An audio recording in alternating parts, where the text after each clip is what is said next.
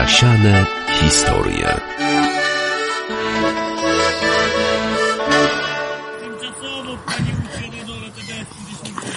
Dzień dobry. Dzisiaj gwar w naszym muzeum od samego rana, dlatego że pracujemy przy chałupie z Brzeźin. To jeden z ciekawszych obiektów, które znajdują się na terenie muzeum. Do tej pory na Powiślu nie mieliśmy takiej ekspozycji. Cieszymy się, że już niedługo będziemy mogli Państwu ją pokazać. Tak więc o chałupie z Brzeźin, o tym, czym ona jest dla naszego muzeum, o tym jak powstawała, czy jak powstaje ekspozycja, będziemy rozmawiać w zasiadnych historiach. Witam Państwa bardzo serdecznie. Bogna Bender-Motyka. Zasiane historie. Dzień dobry. Ja odpalam ciągnik chyba. Gwar dzisiaj tu niesamowity. Raz, dwa, trzy, cztery, pięć, sześć, siedem, osiem, dziewięć, dziesięć osób. Wszyscy pracują. Powstaje płot. Płot leszczynowy. Dzień dobry. Co się tutaj dzieje, pani Dorotko? Właśnie wykonujemy ogrodzenie z leszczyny. Odtwarzamy wygląd chałupy z XIX wieku, bo chałupa datowana na 1789 rok. Czyli z żywych gałęzi, ulistnionych. No tak się kiedyś pewnie robiło. E, Tak, robimy płot e, z gałęzi, z leszczyny. E, Na razie jest jeszcze zielony, ponieważ gałęzie są e, świeże. Wczoraj zasialiśmy tutaj e, wysadki e, warzyw. E, Jest marchewka, cebula, słonecznik, pietruszka, dynia niedaleko e, domu, już nie w obrębie e, ogródka.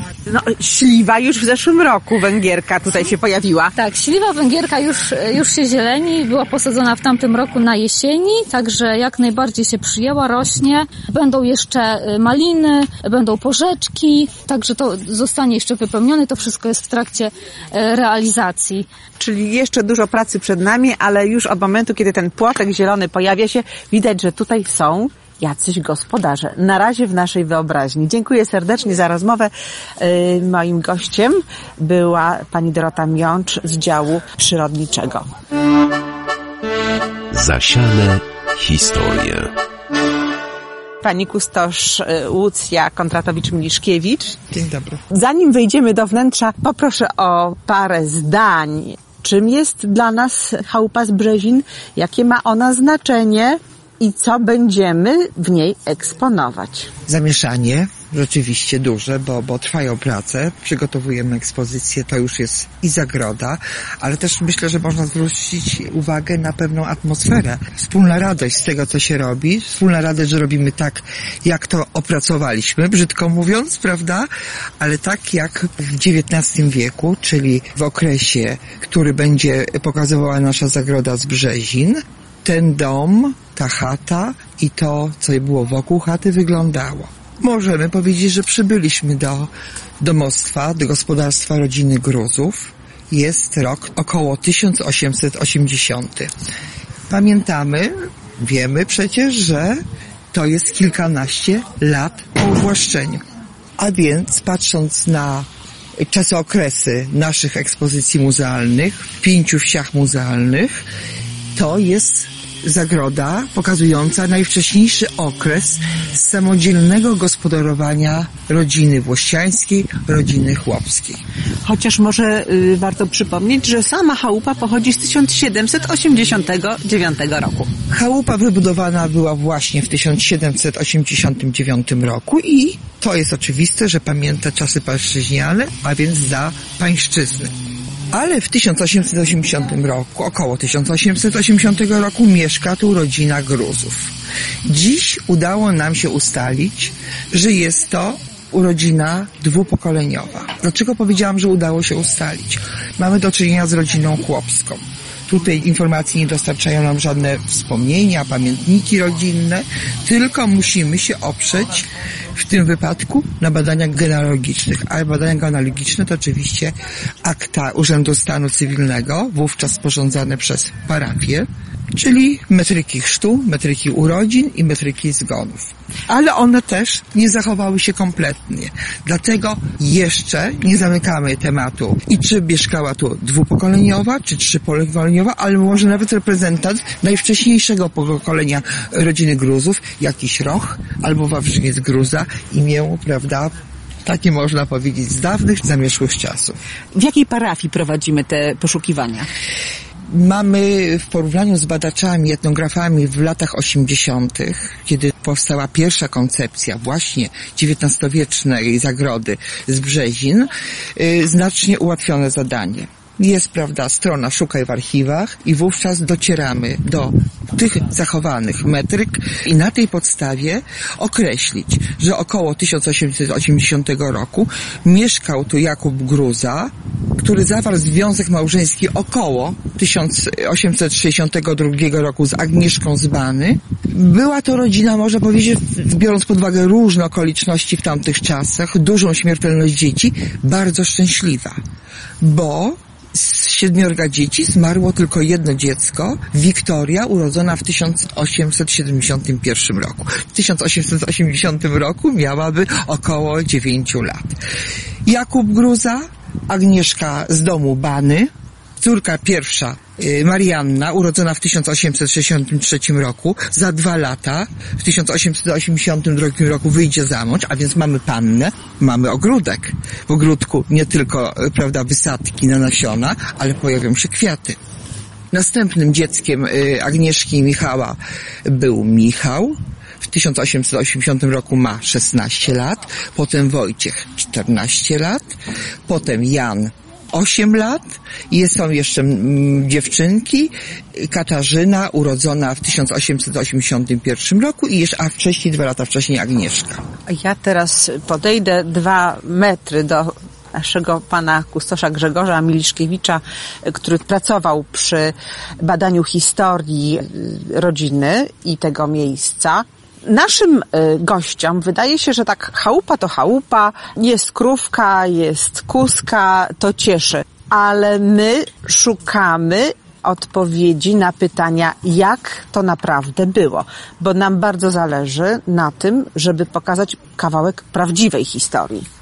Te wiadomości, które przekazała pani kustosz Kondratowicz. Tu jeszcze padło pytanie, y, z jakiej parafii? Parafii Brzeziny. To szczęśliwa sytuacja, że to się wszystko działo na miejscu i gdy rodzina udawała się, żeby ochrzcić kolejne dziecko, to było zaledwie parę kroków do kościoła. Czy my możemy publiczności czy młodzieży biorącej udział w zajęciach edukacyjnych przedstawić jakieś, y, y, nazwijmy to, żywe obrazy, które nie rozmijałyby się z prawdą w sposób jakiś drastyczny i nie byłyby wyrazem naszej fantazji.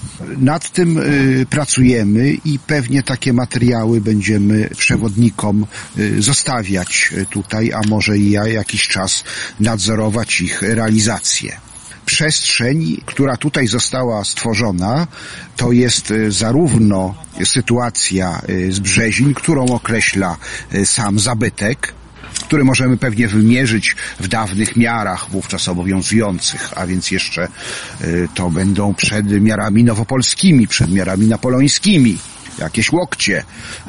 I wreszcie ta przestrzeń, która tu jest zaaranżowana, która, o ile wiem, bo obserwowałem pracę Łucji, zwłaszcza w tym okresie zdalnym, kiedy siedzieliśmy razem, to oparta jest na dziesiątkach, jeśli nie więcej, rozmaitych ilustracji jakie wówczas w tygodniku ilustrowanym, w kłosach pojawiały się i to jest, można powiedzieć, jedyne źródło ikonograficzne poza jakimiś doraźnymi rysunkami robionymi przez etnografów ówczesnych albo na potrzeby ówczesnych etnografów przez ich korespondentów.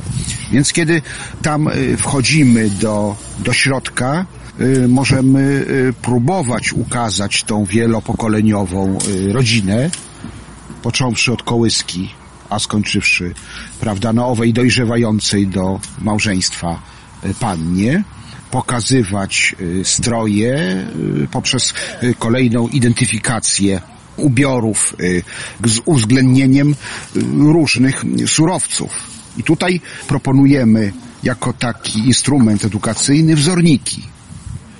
Jak daleko odbiegła dzisiaj y, wiedza i świadomość naszych gości muzeum, to my się niejednokrotnie już przekonaliśmy, y, że i młode pokolenie, i to średnie pokolenie potrzebuje jakby specjalnego słownika, żeby pokazać przedmiot, określić. Dlatego proponujemy, jeśli chodzi o tkaniny, surowce włókiennicze, jeśli chodzi o drewno, specjalne wzorniki, których zrobimy kilka dla grup na zajęciach edukacyjnych i to powinno w jakiś y, y, sposób rozpoczynać lekcję. A później jest wkraczanie w poszczególne obszary, poczynając od tych przedmiotów, które y, jak to się mówi, dosyć dobrze są identyfikowalne w tym zespole rodzinnym gruzów, poprzez przedmioty pomocnicze, które się tu zaczynają, a kończą w całej tej przestrzeni skansenu w miarę y, rozwoju tej pouwłaszczeniowej gospodarki chłopskiej, targów, prawda, jarmarków. Y, To ledwie trzy lata y, minęło między rokiem 1877 a 1880, kiedy w Dęblinie, y, prawda, powstał dworzec, przystanek kolejowy. No, twierdza była już wcześniej jako ten ośrodek. I, i, no i miało to niewątpliwie wpływ na życie codzienne. I tak jak mamy na przykład powieść radiową Jeziorany.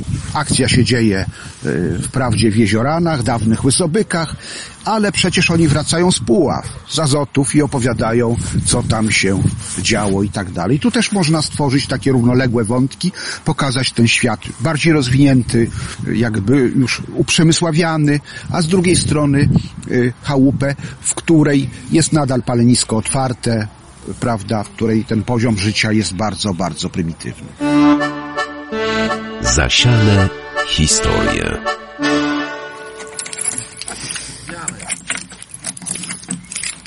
Kłódka otwarta. Nie te drzwi, te drzwi jeszcze nie skrzypią. Y, tak, o. O, tak, chałupkę. Otwieramy bramkę. Ja pozwolę, że pierwsza wejdę. O. I prace tutaj również trwają. Przygotowana jest glina. Mamy tutaj taką wydzieloną przestrzeń dla zwierzątek, tak? Weszliśmy do sieni i z historii tej chałupy, długiej historii, w tym w aspekcie tego, o czym chcę za chwilę powiedzieć, wiemy, że w sieni były wydzielone zagrody dla zwierząt gospodarskich, dla inwentarza. Na wprost stoimy przed tą przestrzenią wydzieloną dla świnek i kur. Na prawo mamy y, zagrodę dla, dla konia ze żłobem i drabinką na, na siano. Jak tworzy się ekspozycje dotyczące okresu, którego już nasi rozmówcy, informatorzy, czyli źródła wywołane, nie są w stanie określić. Wejdźmy do izby. I znów powrócę do pierwszych, prawda, pierwszych y, badaczy y, życia codziennego w chałupie z Brzezin, y, życia codziennego rodziny Gruzów. Oni na przełomie lat 70. i 80. nie sięgnęli y, okresu wcześniejszego niż pierwsza dekada, można tak to określić. A tu przypomnę, że my w Muzeum Wsi staramy się pokazywać y, nasze rodziny, gospodarzy zamieszkujących y, nasze zagrody z pomocą metody rodzinnej, czyli gro informacji, które potem przetwarzamy na aranżację ekspozycji. To są dane, wiedza, informacje o meblach, sprzętach, o członkach rodziny, o marzeniach, o nieszczęściach tej rodziny, którą uzyskujemy właśnie w rozmowach z nim. Tu tej szansy nie mamy.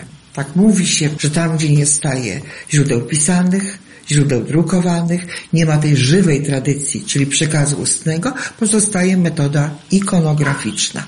Czyli nawiązuje do tego, o czym powiedział Grzegorz. Szukamy takich materiałów y, ikonograficznych, które by nam rozwiązywały nasze problemy. A w takim domu z 1880 roku, kiedy my żyjemy w 1000, y, 2020 roku, y, właściwie stawiałam znak zapytania. Jak wyglądał nóż do krojenia? Jak wyglądało krzesiwko? Czy to już było to dwukabłonkowe? Czy jeszcze to był kozik z ostrzem metalowym, z pomocą krzemienia, prawda, było krzesane? Jak przygotowywano chubkę? Czyli coś, co miało się tym ogniem zająć i być, prawda, płomieniem dla tu gotowania na polepie, czy wreszcie płomieniem dla tego y, istotnego, nazwijmy to, sprzętu oświetlającego izbę, czyli y, świecaka kapturowego. Wreszcie, jak taki świecak wyglądał? Jak można go zrobić? Bo przecież oni to robili sami i właściwie my też zrobiliśmy dokładnie to sami na podstawie właśnie źródeł ikonograficznych. Czasami pojawiały się XIX-wieczne źródła pisane etnografów ówczesnych. Także wszystko dokładnie jest problemem, zaczynając od y, prawda, wyglądu, technologii zrobienia przedmiotów potem funkcjonowania. Co mamy w izbie? W tym momencie aranżacji ekspozycji. Mamy dwa werka, prycze. Te oczywiście zostały też y, odtworzone na podstawie właśnie źródeł ikonograficznych. Ten świecak, tak jak wspomniałam także. Sprzęt do pomieszczenia naczyń używanych, półka i ława pod półką, latarenka do oświetlania. Jesteśmy w czasach, kiedy jeszcze nie ma oświetlenia naftowego, tylko jest świecowe. Są to zwykle za pomocą świec y, robionych własnym sumptem w gospodarstwie domowym w domu. Tutaj sięgnęliśmy po nasze źródła materialne posiadane w muzeum i na wzór takiej latarenki, której forma trwała przez wiele dziesięcioleci, odtworzyliśmy taką latarenkę dla, dla tego gospodarstwa. Pod y, piecem mamy ławę. Przy ławie jest już len, bo przecież y, to były czasy, kiedy tak naprawdę wszystko w gospodarstwie, czy prawie wszystko, starali się wykonać y, właściciele tego gospodarstwa. Badając, badając historię rodziny, dla odtworzenia jej życia w konkretnym wnętrzu, zawsze staramy się ok- określić czasokres, czyli okres, na jaki, prawda, chcemy to wnętrze urządzić. I tu wiemy, że to jest 1880 rok, ale to jest cały rok. Staramy się też uszczegółowić, czy będzie to wiosna, czy lato, czy jesień. I tu w tym przypadku przyjęto w tamtych latach 80., że pokażemy ten okres późno jesienno-zimowy. Czyli to jest czas czego? Przede wszystkim prac domowych związanych z, prawda, z przygotowaniem tych płócien samodziałowych, które były wykorzystywane w domu dla różnych potrzeb. Szyto z nich worki, szyto z nich pościel, szyto z nich, z nich ubrania, a wreszcie wiemy, że mamy że mamy w domu Mariannę, urodzoną w 1863 roku i ten posag też trzeba gdzieś przygotować. Stąd y, też y, na samym początku, kiedy z panem kustoszem Grzegorzem Liszkiewiczem rozmawiałam, ta informacja o próbnikach tkanin, bo właśnie o tkaninach tutaj też będą rozmawiać y, osoby, które prowadzić będą zajęcia Zajęcia edukacyjne. edukacyjne, tak. Y, Naturalnie, bo len samodziałowy to nie jest jeden gatunek lnu, to jest, to jest, prawda, y, różne kategorie do różnych celów używane. Y, Znane ze swej niedobroci, bo mówi się, że, że coś jest dobroci pełnej i wówczas jest wygodne i przyjazne człowiekowi. Ale na przykład portki męskie były znane ze swojej niedobroci, bo były tkane y, z, z konopi i z lnu. Były szorstkie i bardzo, prawda, niewygodne w używaniu, ale przeciętny y, mężczyzna, gospodarz w tamtych, w tamtych czasach takie portki nosił. Inne były, inny był len samodziałowy na koszule świąteczne, już był bardziej delikatny. Inny był na płachty będące ówczesnym prześcieradłem, czy na poszwy, prawda, y, y, w które wkładano pierzyny i przykrywano się. Inny był na, na ścierki, inny był na obrusy. Także te gatunki rzeczywiście tu z, y, w formie próbników będą przybliżane y, uczestnikom zajęć edukacyjnych. Zasiane historie. Ale wróćmy jeszcze do y, samej chałupy. Dlaczego ta chałupa znalazła się u nas w muzeum? Jak dochodziło do podjęcia decyzji, że ten właśnie obiekt y, u nas będzie y, służył kolejnym pokoleniom, by opowiadać prawdę o dawnych czasach? Jak to było, panie Grzegorzu? No wyboru y, dokonywało w zasadzie trzech badaczy. Profesor etnografii Roman Reinfus, Jan Górak oraz Ryszard Królikowski. Kierowano się y, tym, żeby przy tej mikroregionalizacji, czyli pięciu sektorach wiejskich, no bo pozostałych to można by rozmawiać i rozmawialiśmy osobno, y, pokazać y, zróżnicowanie architektury Tu mamy na przykład chałupę, której trzy wnętrza są w amfiladzie, a to są charakterystyczne obiekty dla Powiśla. Obok jest z kolei Głodno, gdzie też prawda, przechodzimy przez trzy pomieszczenia na przestrzał, ale tam już jest y, ten y, podcień. Y, Podobne obiekty są w miasteczku Brzelowiec na Powiślu. I po pierwsze, no chciano pokazać to zróżnicowanie typów architektonicznych, bo to dla naszej publiczności, która z czasem jednak będzie y, jakby klientem czy uczestnikiem jakiejś wielkiej dyskusji historycznej pokazującej tysiąclecia, y, prawda, całe rozwoju człowieka, gospodarowania, przez rozmaite filmy y, rekonstruujące życie codzienne, to nasz ten skansen stanie się takim tylko y, małym odcineczkiem, tą jedną wiorstą, można powiedzieć, tej, w tej podróży, ale zawsze będą ludzie na to patrzeć pod kątem zróżnicowania architektury i tego, i tego pejzażu. Później próbowano również to jest zwłaszcza widoczne w sektorze miasteczko, y, żeby brać pod uwagę y, funkcję obiektu. Czyli, że tam był sklep, y, że tu był sołtys, na przykład tutaj też taka decydująca była sprawa, która się nie do końca potwierdza w badaniach pani Łucji, że to jest sołtys. No ale to był argument przez dłuższy czas, że Gruza Jakub sołtysem był, piśmienny, no i w związku z tym zrobimy tutaj y, chałupę sołtysa, a jak ten sołtys wówczas żył, na jakim był poziomie, no to sami tu y, widzimy. prawda? Jako ciekawostkę powiem, że w moich badaniach archiwalnych, genealogicznych, pierwszą metryką, na którą natrafiłam y, w tym zespole Szukaj w archiwach, była metryka ślubu Jakuba Gruzy, ale piśmiennego.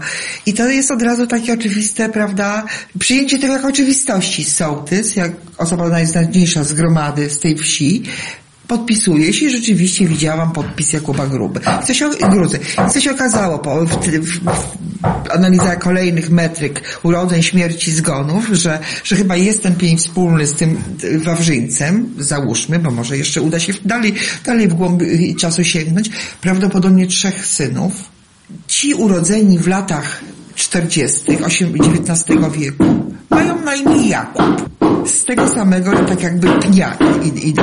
Czyli jeden Jakub, jeżeli to rzeczywiście rodzina, był piśmienny, podpisywał dokumenty, ale my wiemy z kolei z, z innych badań, że prawda jest taka, że, y, że, że tu będą potrzebne kolejne badania archiwalne, ale już w archiwum nie ma tych, tych, prawda, online dostępnych dokumentów i tu myślę, że, że dojdzie do, do pewnego uszczegółowienia, czy już Jakub był sołtysem, czy następne pokolenie, bo ta, ta informacja o następnym pokoleniu jest pewna, że, że w rodzinie był, była osoba, która funkcję spo, taką sołtysa, prawda, y, pełniła. Czy udało nam się dotrzeć do y, potomków z tej rodziny? Czy mamy jakieś przekazy? Y, tak, y, to jest, y, prawda, istota metody rodzinnej. W latach 70. i na początku lat 80. pracownicy muzeum zajmujący się y, sektorem Powiśle, tworząc ekspozycje tak zwane etnograficzne wiejskie, y, oczywiście grupą całą jeździli do Brzeźni i tam, gdzie można było, docierali do członków rodziny, także do wiekowych sąsiadów i próbowali wszystko, co jest możliwe wydobyć y, z ich pamięci, ale tak jak wspomniałam, nie sięgali okresu wcześniejszego niż pierwsza dekada XX wieku, stąd jest to, prawda, ważne, cenne informacje, bo pokazuje historię y, życia codziennego na wsi na początku XX wieku, natomiast jeżeli, jeżeli mówimy o tej zagrodzie, to musimy tymi źródłami głównie ikonograficznymi i przekazami etnografów XIX-wiecznych Oskara Kolberga przede wszystkim się posługiwać.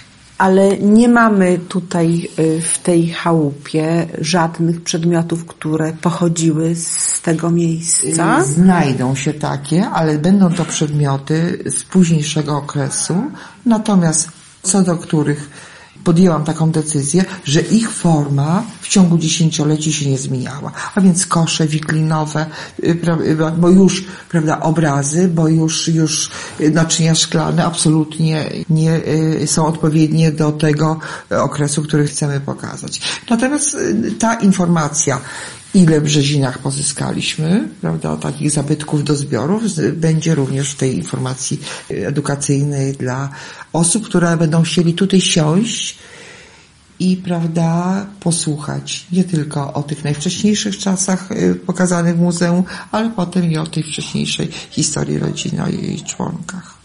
Tak więc mamy tutaj y, obiekty, które są zrekonstruowane, ale także przedmioty, które znajdują się w naszych magazynach muzealnych i przez całe lata były kompletowane, żeby no, doczekać tego dnia, kiedy osiądą w Brzezinach i zaczną snuć swoją opowieść.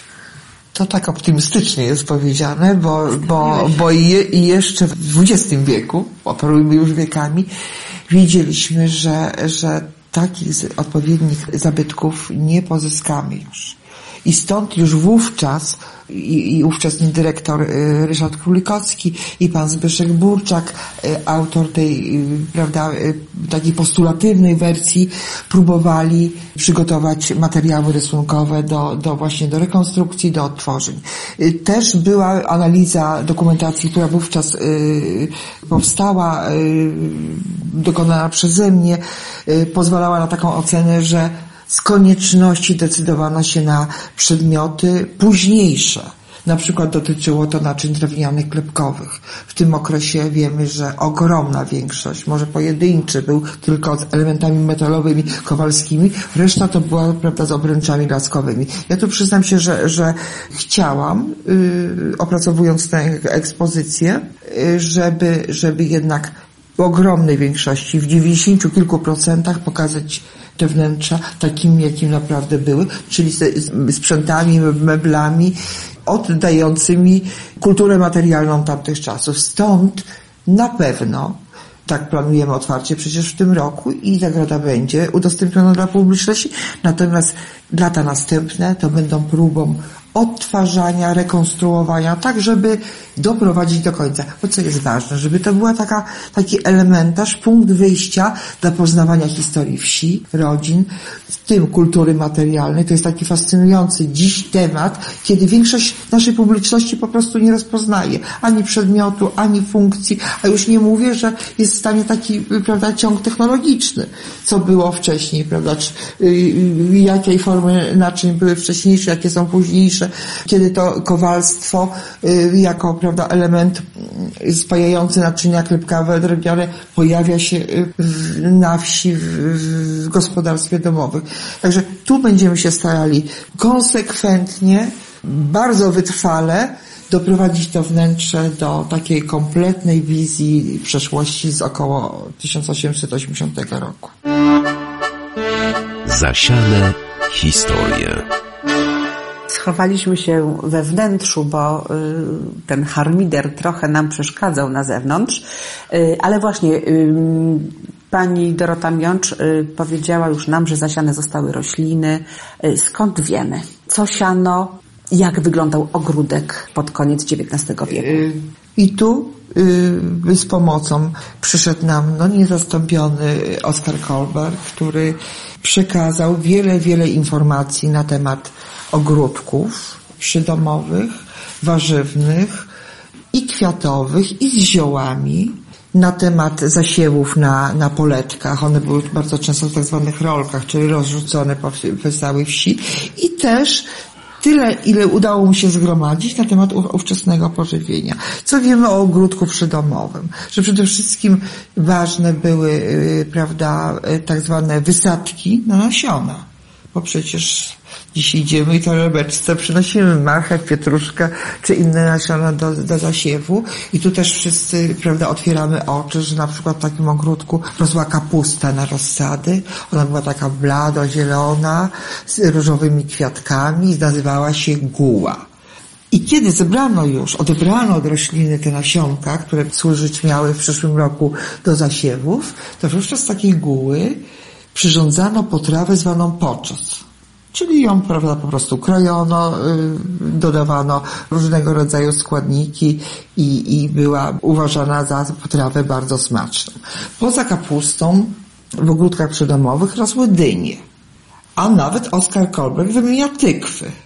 I trzeba by naprawdę poszperać w literaturze, żeby dowiedzieć się, czym były te tykwy. One, na przykład jest wspomnienie, to z kolei inny etnograf, pani Ulanowska, też zajmująca się tym terenem, pisze, że, że te tykwy suszą, a potem, jeżeli mają przeszklone szafy, to stawiają za, jako ozdobę albo na półkach udało się ustalić, że to jest rodzaj też dyni, tylko mający te kształty bardziej, bardziej urozmaicone. Z dyni sadzono duże pomarańczowe banie. I tutaj za chałupy, od strony komory, właśnie jest takie, będą się już, mam nadzieję, późnym latem ścigać ze sobą y, dynie, właśnie takie duże, pomarańczowe, dodając nie, nieprawdopodobnego uroku, ale jednocześnie prawdziwie informując o tym, o tym, y, co było. Były oczywiście już tak przechodząc zioła. To, co, co, co wówczas było używane za, uważane za roślinę pożyteczną, potrzebną w domu, na przykład taki barwinek do różnych celów był używany, ale na przykład napar z barwinku w sytuacji takiej no dolegliwości włosów, czyli kołtuna, był uważany za niezbędny. Kołtun był różnie interpretowany, wiadomo było, że nie należy go obcinać, prawda, że, że to jest, to jest przypadłość, z którą y, dosyć długo trzeba się borykać, ale próbowano sobie właśnie tym, y, z, z pomocą naparu y, z barwinka radzić. W ogródku tym przydomowym rośnie, rośnie oczywiście mięta, kwiaty. Tak jak wspomniałam, jest y, Marianna i wyjdzie za mąż y, za, za dwa lata, ale y, prawda, tą estetyką domu się to właśnie ona zajmuje. Z kwiatów wówczas w, w tamtych latach sadzono i piwonie, i malwy, o których wiemy już dzisiaj, że dlatego blisko domu i blisko ściany rosną, bo osuszały podwaliny. Były wówczas też astry, i o tych wspominam, były boże drzewka i wiele innych narcyzy, i wiele innych kwiatów, o których nam się wydaje, że, że to jest, jest w ogóle domena naszych czasów. Natomiast muszę powiedzieć, że każdy przedmiot, każdy element ekspozycji to znak zapytania. Jak naprawdę było? Czy tak było? Czy to tak wyglądało? I na przykład w przypadku roślinności, żeby mieć pewność, to starałam się, y, tak, wychodząc z tych y, badań y, źródeł wywołanych, czyli wywiadów we wsi Brzeziny, pokazujące okres późniejszy, potem sięgać do etnografów ówczesnych, Kolberga, Uranowska i innych, którzy się tym zajmowali. I wreszcie, żeby już całkowicie zabezpieczyć temat i mieć pewność, jak naprawdę było, bo na przykład czy było górki. Tak, były. Co sięgnęłam do historii naturalnej z XVIII wieku, czyli mam ten przedział taki, prawda, do tyłu mocny, prawie z końca XVIII wieku, historia naturalna i ona mi potwierdzała, że te wszystkie rośliny naprawdę były już tak bardzo wcześnie.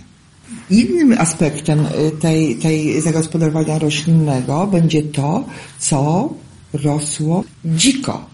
Nie po ogrodach uprawowych, tylko było w stanie dzikim. I tutaj takie mamy plany, żeby przy ogrodzeniu zrobić taką galerię, prawda, żeby ten był i piołun, i ślas, i różne inne rośliny, które naszej publiczności będą pokazywać, co wówczas na łąkach i, prawda, w pobliżu domu można było spotkać i do czego te zioła używano tyle y, warstw, tyle poziomów y, informacji, które Pani przedstawiła. To wszystko jest ogromny potencjał edukacyjny i też przygotowujemy się już do tego, e, aby dzieci, kiedy wreszcie wrócą do szkół, mogły do nas przyjść i posłuchać e, naszych opowieści, które nie tylko będą opowieściami takimi bajaniami, które Państwo macie okazję słuchać i oglądać w każdy piątek e, na naszej stronie na Facebooku, ale przede wszystkim będziecie Państwo mogli cofnąć się w czasie i czegoś się nauczyć. Czego będziemy uczyć naszych gości?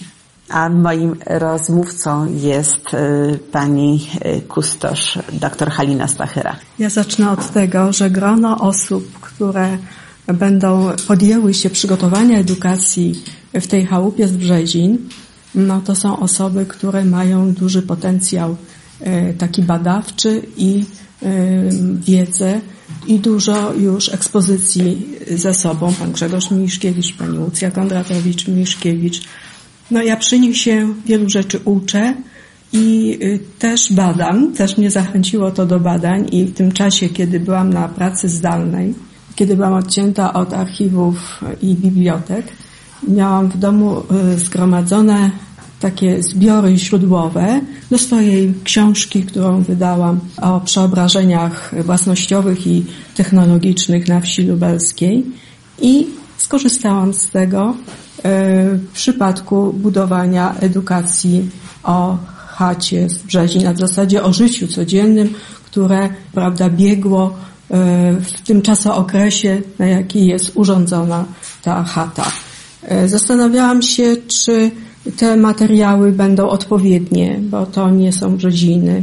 To akurat dotyczy y, powiatu lubartowskiego, Kasienina, okolic, 50 kilometrów od Brzezin. Y, są to okolice y, jakby oddalone, ale przekonało mnie, że warto skorzystać, bo to są źródła. Źródła, które im bardziej wstecz się cofamy, jest ich coraz mniej, i każde, jakie, do jakich dotrzemy, są bardzo cenne, które odnoszą się nie tylko do tych okolic, y, których dotyczą, ale mogą być jako takie porównawcze, y, służyć do innych z tego samego okresu y, miejscowości i zostały właśnie wykorzystane do budowania tej edukacji o chacie z Brzezin. Czego będziemy uczyć? Więc przede wszystkim życie codzienne to wspólnie zostało ustalone y, na takie rozdziały, takie w zasadzie wątki, jak rolnictwo, jak higiena, urodziny, a więc są to bardzo istotne rzeczy, które jakby dostarczają wiedzy młodym pokoleniom o początkach tej prawdziwej wsi, tej już samodzielnej, która ma własny samorząd, może jeszcze nie do końca niezależny bo podporządkowany władzom carskim, ale przecież już rozstrzygającym na własnym terenie y, sprawy. Mówię o tym więcej, bo powstała taka scenka w oparciu o te źródła, y, która, ponieważ no, miałam taką informację, że prawdopodobnie Józef Gruza był sołtysem, to wobec tego może to będzie takie nawiązanie, ponieważ rzecz dotyczy ukarania sołtysa wsi Majdan Krasieniński i całej gromady chłopów. Y, gromada była jednowioskowa, to właśnie tej wsi, za to, że e, nie dopilnowali stanu, znaczy nie przywiązywali za bardzo wagi do e, infrastruktury, jaką posiadała wieś, a więc drogi, mosty, które mogły być przyczyną wypadków. I właśnie do takiego wypadku doszło na uszkodzonym moście, koń złamał nogę. To jest ogromny dramat dla gospodarza, bo on traci tego konia i y, wobec tego zabiega się o y, jakby zwrócenie w formie pieniężnej szkód, jakie poniósł ten gospodarz na owym moście. I co ciekawe właśnie, że w tym sądzie gminnym, w którym właśnie ta sprawa jest rozstrzygana, a nie na drodze, więc się unika pieniactwa, jakiegoś własnego dochodzenia e, we własnym zakresie do odzyskania tych szkód, e, no to już wskazuje na to, jak ważny był ten samorząd, który właśnie, tu mówimy o różnych przemianach, przeobrażeniach w zakresie kultury materialnej. To jest bardzo ważne. Ale też ważne jest przemiany w zakresie mentalności.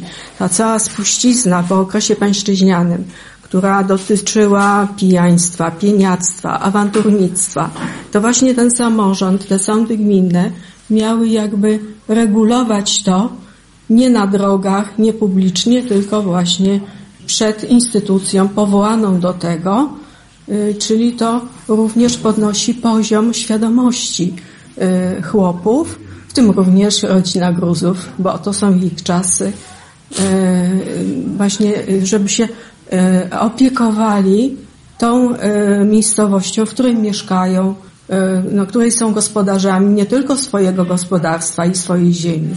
To jest ważne, ale ważna jest również ta gromada. Tak, bo oni mają też wspólne tereny, prawda? Wypasają y, na, na łąkach razem zwierzęta. Powstaje wreszcie taka wspólnota ze swoimi To są obowiązkami. właśnie początki tej e, wspólnoty. W ogóle bardzo dobrze się stało, że e, w Muzeum Wsi Lubelskiej powstała taka ekspozycja. Ona jest jakby punktem wyjścia pokazującym początki pewnych e, zjawisk, e, które później się rozwiną, będą się przekształcać, przeobrażać, ale pokażą, że ta wieś zaczyna rosnąć w siłę, że ona zaczyna jeszcze może nie własnym językiem mówić, bo tutaj zapomniałam powiedzieć, że te y, właśnie źródła y, są zgodnie z wymogami zaborców no, pisane po rosyjsku. A więc to nie jest ich język y, potoczny, nie jest to język, którego używają na co dzień, y, więc kiedy składają na przykład jakieś petycje do sądu gminnego, no to musi ktoś piśmienny, kogo muszą spośród siebie znaleźć, takie pismo napisać i skierować już do władz obcych, bo rosyjskich, bo carskich. To właśnie też ciekawa rzecz, że aby poznać mentalność tych ludzi, poznać y, specyfikę tamtych czasów, to trzeba zwrócić uwagę również na język. Dlatego, że to, jakim językiem mówimy, którym wyrażamy swoje odczucia, uczucia, no to znaczy, e, że poznajemy bliżej tych ludzi. Ciekawa rzecz, że to był obcy język dla naszych bohaterów, e, polskich chłopów, e, no, którzy e, potrafili się jakoś poruszać w takiej, e, w takiej właśnie rzeczywistości. Kiedy e, docieramy do źródeł z tamtej epoki, to e, zawsze się zetkniemy z tym problemem, bo to trzeba umieć przeczytać. To jest pisane cyrylicą, to są też trochę inne e, litery tej cyrylicy i, i trzeba wziąć pod uwagę, że jeżeli chcemy włączyć młodzież, a to jest zadaniem edukacji, że to ma być interaktywna edukacja, to niech chociażby przeczytają ten tekst, a wiemy, że w szkołach nie ma już edukacji, jeśli chodzi o język rosyjski. Więc y, trzeba było transkrypcję robić tego tekstu pisanego cyrylicą, czyli literami łacińskimi te wyrazy przedstawić do odczytania już młodemu człowiekowi jest, było łatwiej. No i oczywiście tłumaczenie już dołączyć do tego, czyli jakby potrójna praca nad jakimś fragmentem tekstu, ale pokazująca w jakich czasach żyliśmy. Zasiane historie. I w tym momencie chyba pora zakończyć dzisiejsze spotkanie w Muzeum Wsi Lubelskiej, by temat Brzezin i życia mieszkańców Lubelszczyzny pod koniec XIX wieku kontynuować za tydzień. A ja Państwu przypominam, że codziennie od godziny 9 do 17 czekamy na Państwa. Warto do nas przyjść po tym czasie złym, który na szczęście już mija, by podziwiać wiosnę, obserwować przyrodę i cofnąć się w czasie.